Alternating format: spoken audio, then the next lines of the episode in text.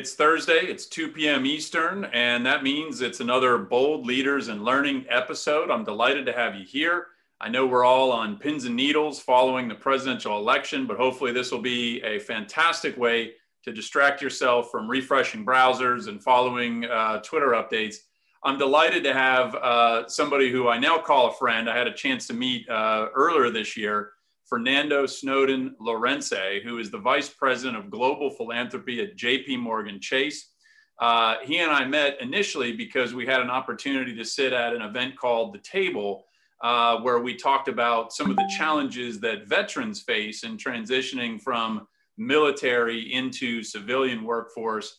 And uh, Fernando happens to be uh, a veteran uh, of the Marine Corps and a big, big part of his background we're going to talk a little bit about that because uh, that's an important subject that that's important to to both of us in terms of some of the work we've done. But Fernando, I want to take a step back. First of all, say thanks for joining.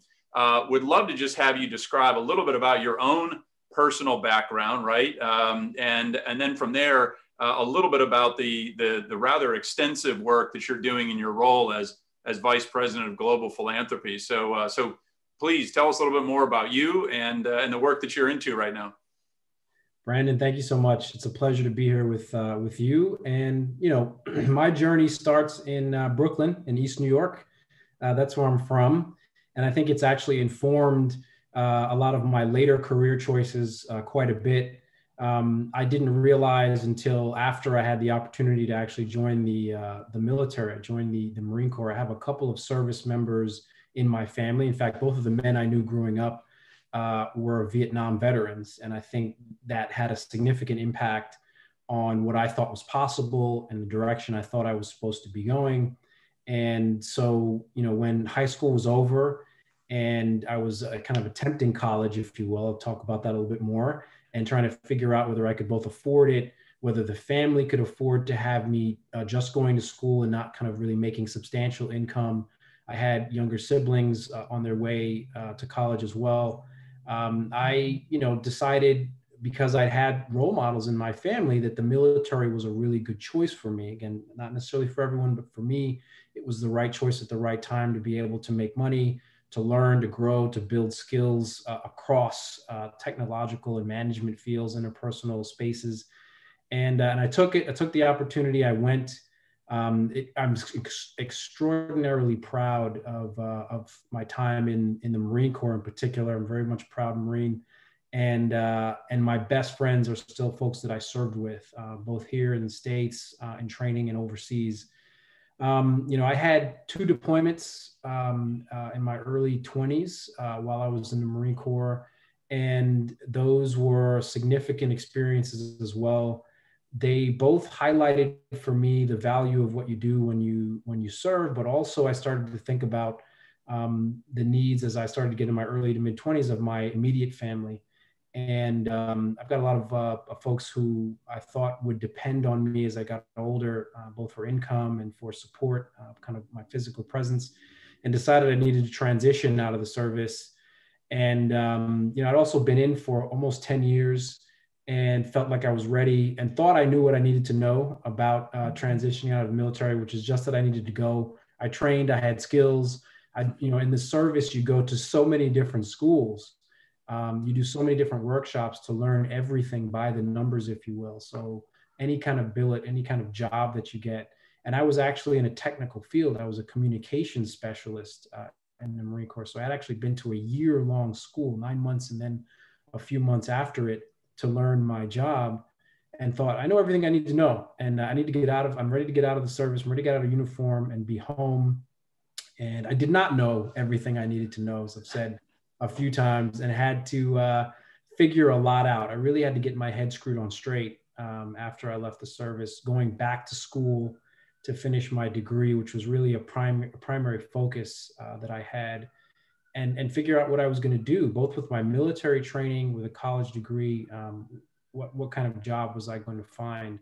And uh, just to kind of give a little context to how I find myself here, I gravitated after the service to um, direct service jobs after the mil- after serving in the military to work in direct service, working with people. and I found myself um, with some opportunities in the nonprofit sector and realized that I really thought that education, social services was a kind of a primary support um, for folks and felt like this is what I want to do. This is how I'm going to impact, how I'm going to continue serving the public, continue serving my community. And I got bit, you know, kind of by the bug, so to speak, when I worked in that space. And and I've been lucky to continue working in it, specializing in education, particularly for communities of color. I've volunteered a lot and even started a small organization, a nonprofit with some friends that focused on um, mentoring young men of color. Um, and that uh, brings me to a great extent to, to where I am. I was really in a pool of individuals who had had uh, experience in the nonprofit sector. I'd been in a, a number of startups, a few startups in that space so I had advocated, I'd learned the policy, I had worked in schools, and uh, the firm was looking for individuals who had that experience. And so I, just one last anecdote about it is that I I saw the opportunity. Someone presented it to me and said, you know, your your your profile is right for this. You should put in for it. And I thought I've never worked in corporate America. I've never worked in a corporate space. I have worked in the military, which means there's no bureaucracy too big for me at this point. I understand how those work. Um, and then uh, I I looked at the opportunity. I did some research on the firm, and it's actually their jobs program that, to a great extent, convinced me to go in and apply and go through the application process because they had then been uh, engaged in the military jobs program, the 100,000 jobs program, which is now the million jobs program and I, everything I read, everyone I spoke to said that this is very real, that they are engaged in the community, they're doing outreach, they're trying to reach veterans. And so I went in and I, and I applied and, and I lucked out. And, and here I am now, five years plus. Well, it's a, it's an amazing background. And, um, you know, as you, as you kind of described it when we were talking earlier, was a, it, you know, you, you described it as a winding pathway uh, and in some ways it is right? But there were there were real themes there. I mean you're you know your focus on service and and community and uh, and that has been consistent throughout. And uh, and in many ways the role you're in now right even though you know as you mentioned you hadn't technically worked for a large corporation before the role you're in really requires an understanding of all those various parts of your background. And i know we're to we're to talk about that right um, because the philanthropy that JP Morgan Chase is supporting is really, I mean, it's significant. Um, it's it's both external facing and has a lot of ties to what's happening inside the organization. Um, and so, you know, want to start talking a little bit about that. Give us uh, give us a sense of the you know the the major programs that that you're sponsoring now and supporting and I know we're going to kind of talk about several of those in a little bit more detail, but I think giving everybody just a sense of the sense of the the major efforts that you have underway and the breadth of those efforts would be really helpful.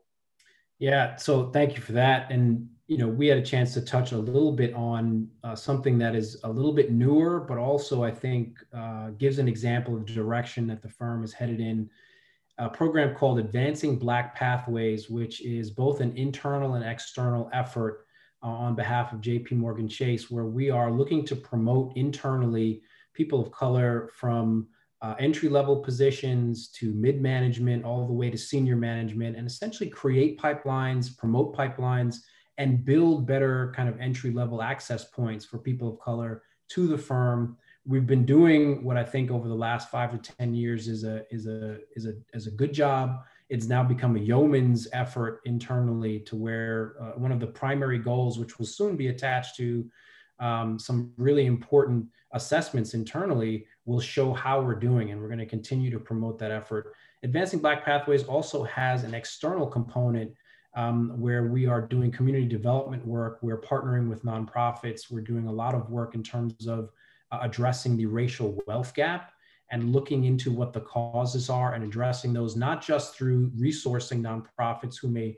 work with families and, and small business owners so that they're getting capital, they're getting training, but also looking at our own lending practices when it comes to uh, small business loans, when it comes to things like uh, home mortgages, and figuring out what issues do we need to address, where do we need to, to make an adjustment, and, and to put a finer point on it, making sure that there's a little bit more access for, for our customers and clients.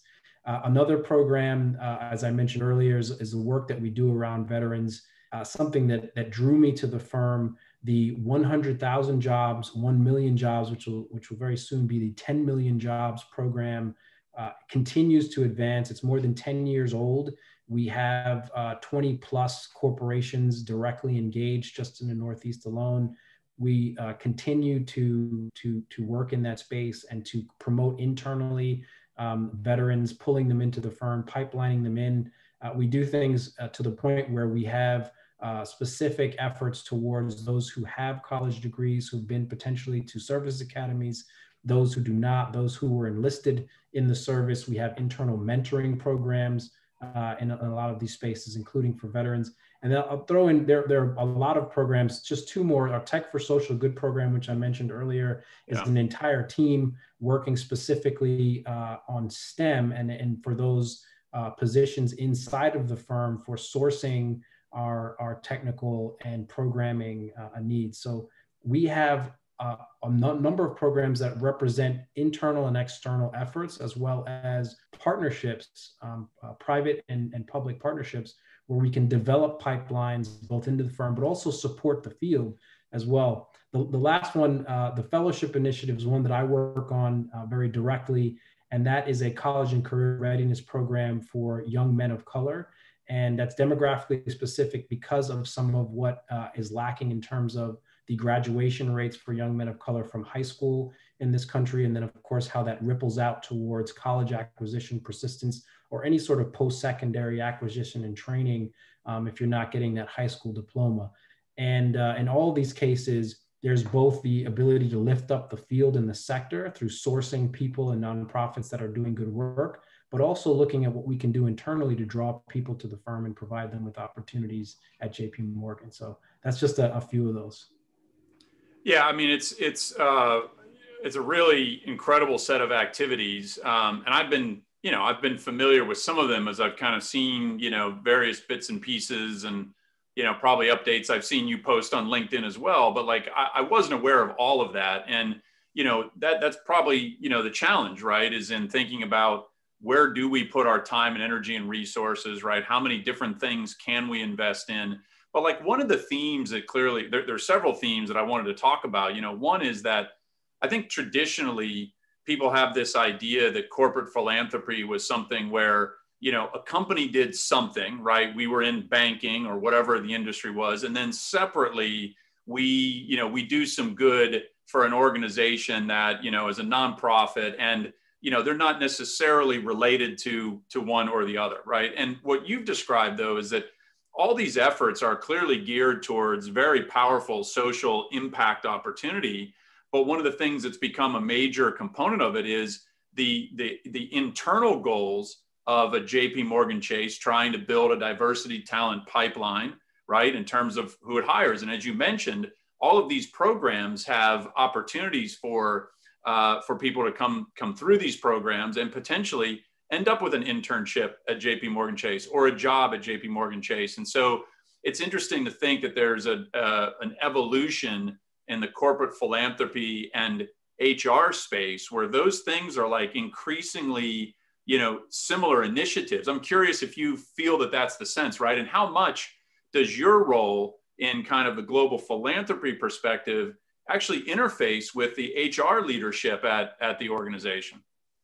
Yeah, that's a that's a great question, and and I do feel uh, that that's where the primary innovation is coming. In that, that's not a traditional conversation. That's not where uh, the HR function, a philanthropic function, a community development function, and certainly those folks who do that in a line of business. In an organization the size of ours, you have functional teams working in uh, in communities at a retail bank, uh, in asset and wealth management, but now the need for customers and clients to understand, you know, who are you as a corporate entity and what kind of work are you doing has really pushed us to get together and share information, share best practices, talk about um, how we're impacting the communities that we're in, not just in silos, but as a group. And what you see because of that, I think, is a greater effort and a greater opportunity uh, for, for an organization like ours to really be collaborative about the impact we have in a city, in a market, in some of our largest commercial uh, spaces to say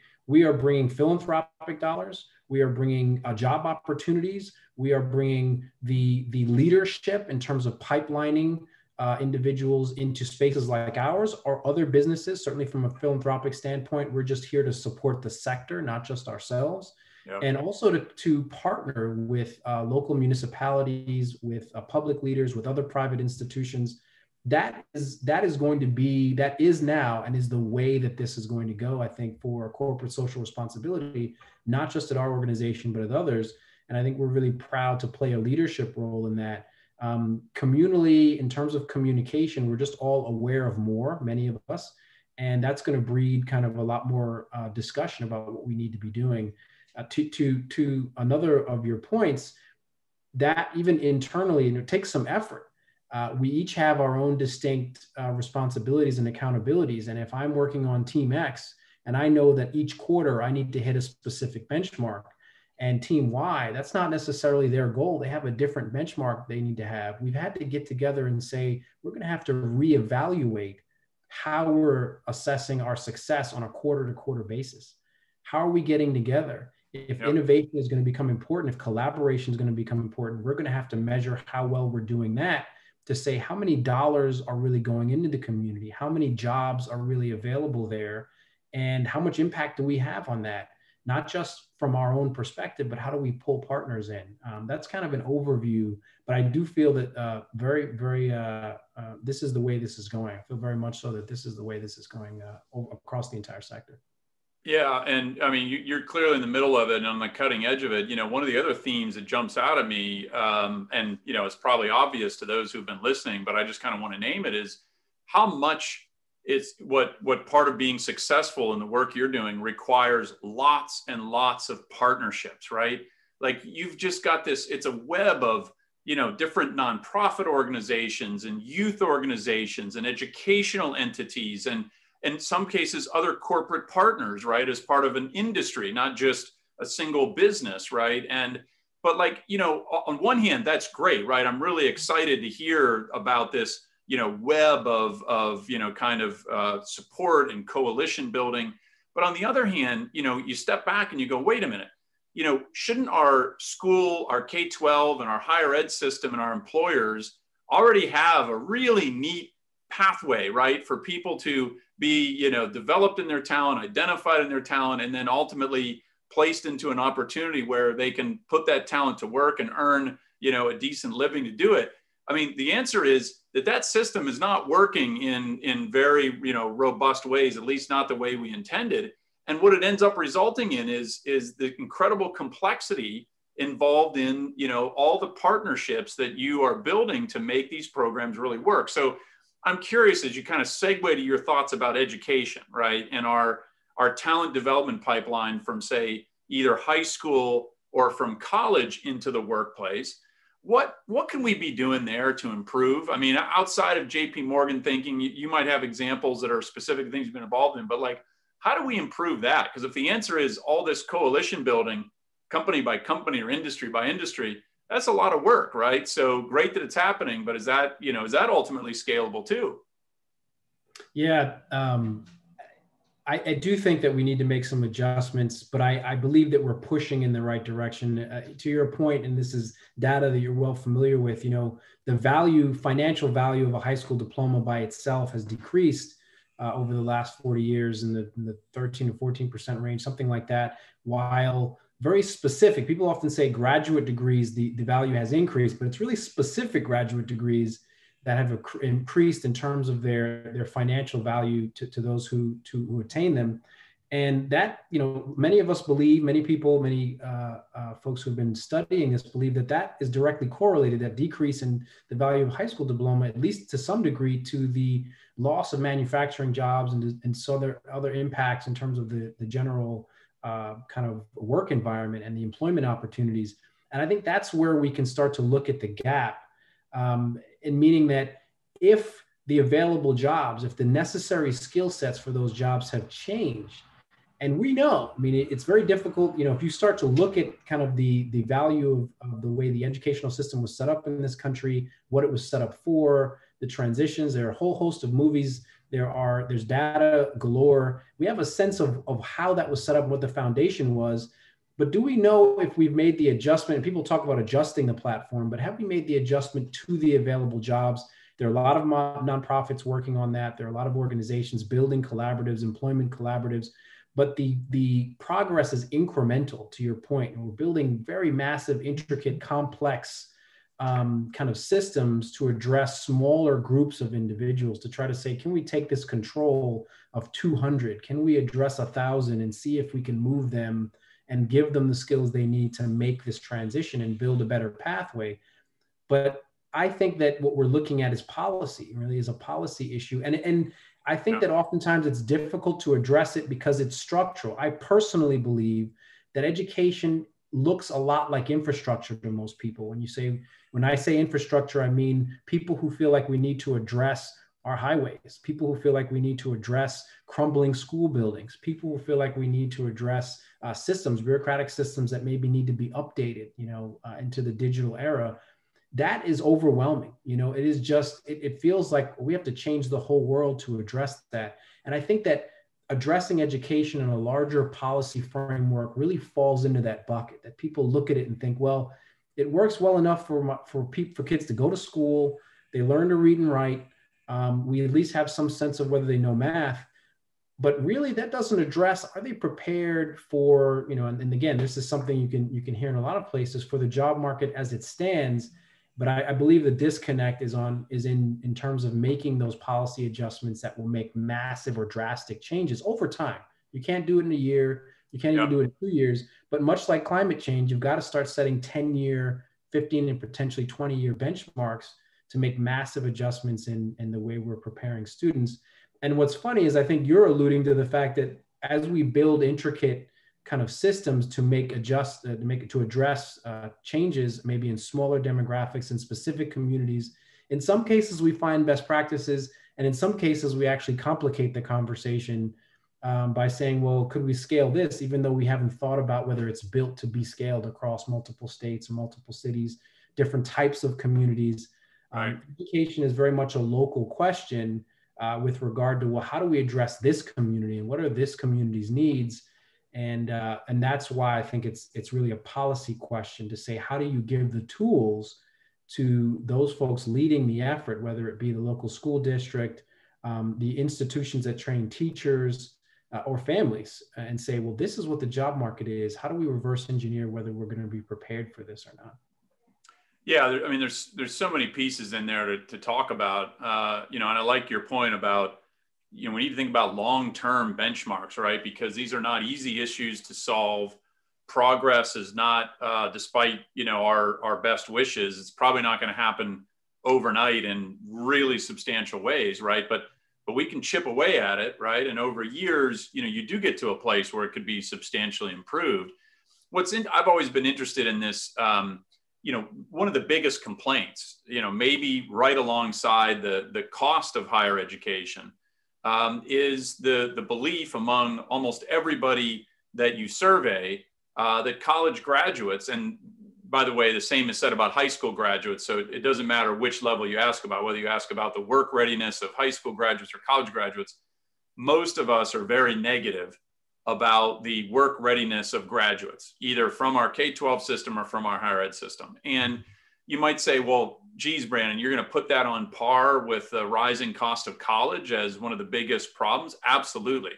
The reason is because, you know, the, the, the top reason that Americans value higher education is to get a good or better job, right? And if we have very little confidence that graduates are being well prepared for that, well, then, you know, that calls into question the return on investment for this whole thing. And but here's the interesting point, right? In, in a lot of that, you, you start to dig underneath the surface and you say to employers, uh, and these are through qualitative interviews and surveys, okay, what is it about these graduates that makes you feel like they're not ready for work?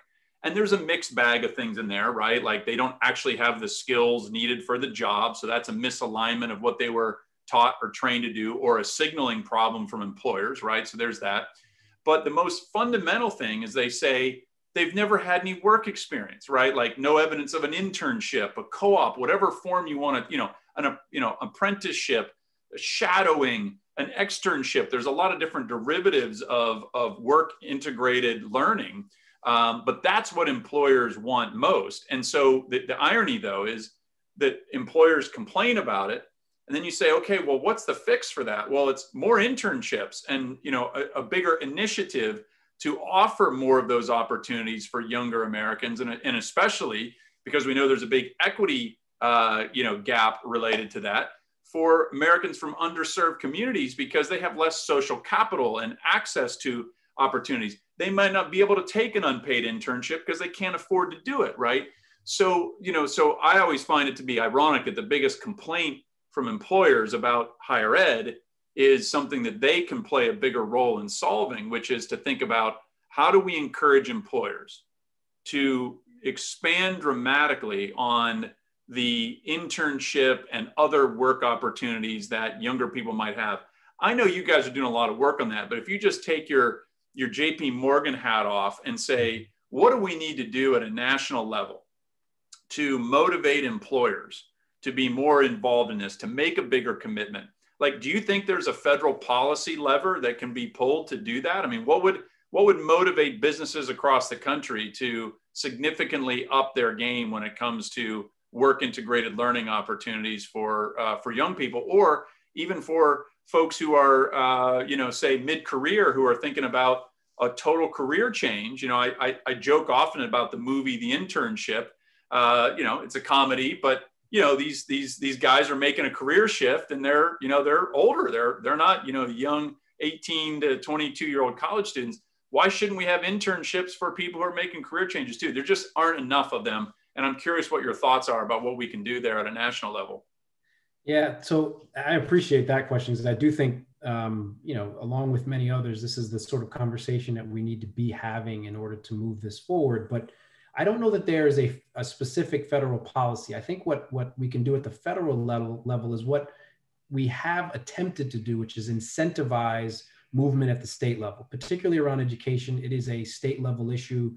To really have impact, you have to figure out how to motivate um, state level leaders um, from governors on down to say, this has got to be a primary part of my platform.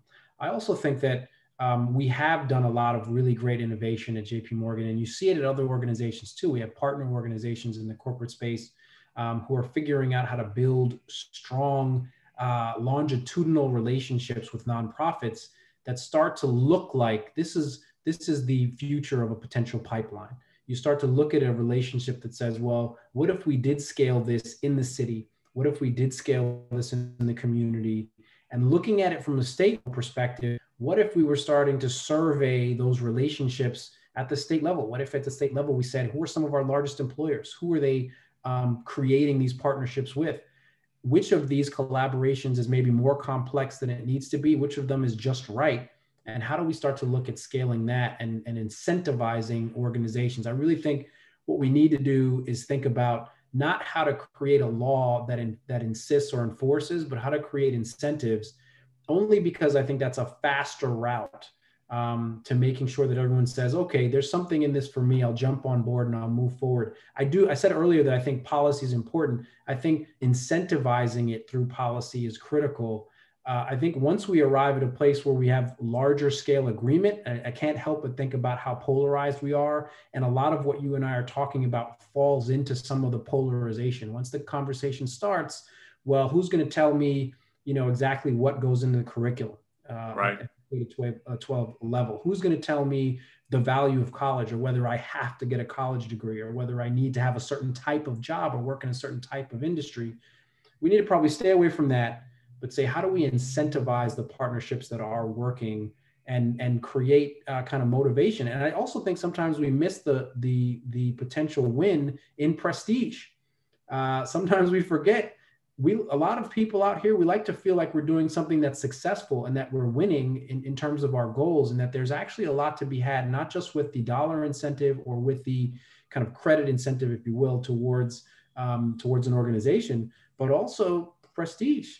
You know states being able to say you know here's what we're working on here's what's working here are the companies that we're working with that have created this really successful model. And now the next stage is to figure out not how we scale it nationally. I don't, I don't, you know, having been in the education reform and advocacy space for a while, everyone is so concerned about going coast to coast when you really need to be concerned with the state that you're in and figuring out how does this work for this state and then having conversations with folks in, the, in another state about what works for you and, and what their situation is. So I think that you can do that on a on a, a private to public level, state to state as well, looking at the major employers, yep. those who influence the workforce and, and the available jobs in that space, because then they can pull in other large or slightly smaller mid mid level employers as well and say, hey, I think this is something that we can work on and we can improve the circumstances in this in this state in this city. So I really think it starts at the state level, but at the federal level, you can you can create incentives that uh, that drive that progress.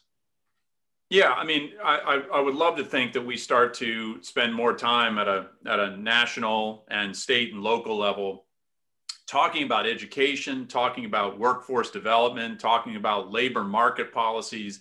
You know, I think they're fu- they're fundamental to some of the challenges that the country's facing. But you know, we just really haven't had uh, a, a, dialogue around those things uh, compared to a lot of the other issues that we're grappling with. And um, and I think you know the the lead is going to come from innovative public-private partnerships, as you pointed out. I'm a I'm a I'm a big believer that we're not going to solve this problem just from a federal level or just from a state level. We're not going to solve it from just a corporate America perspective, right? Or or or from uh, you know the the public sector in terms of nonprofit organizations it's going to be a blend of all of those. And I would love to get to a place someday because in a lot of ways this is happening where, you know, you, you kind of can't tell the difference between a company, a nonprofit, or a government entity because they're involved in work of self-sustainable revenue in some form, right? They're mm-hmm. involved in uh, social uh, good in terms of the activities they're supporting, and they're all working with one another in some form where they you know they have they have codependencies and in very positive ways so I, I, applaud the work you're doing. I applaud the thinking you're doing. I think you're an incredible role to influence a lot of this obviously not just for jp morgan but more broadly. So thank you again fernando for joining the show. Uh, for those who are interested next week i'm going to have ann kirschner who's an education visionary faculty member an investor in education technology company. She has a fascinating background. We're going to be talking about the horizon uh, of education, looking a few years out. So, uh, Fernando, thank you again. Best of luck with all the work you're doing, and uh, I'll look forward to following all the updates and the impact that you're making. Thanks, Brandon. I really appreciate it.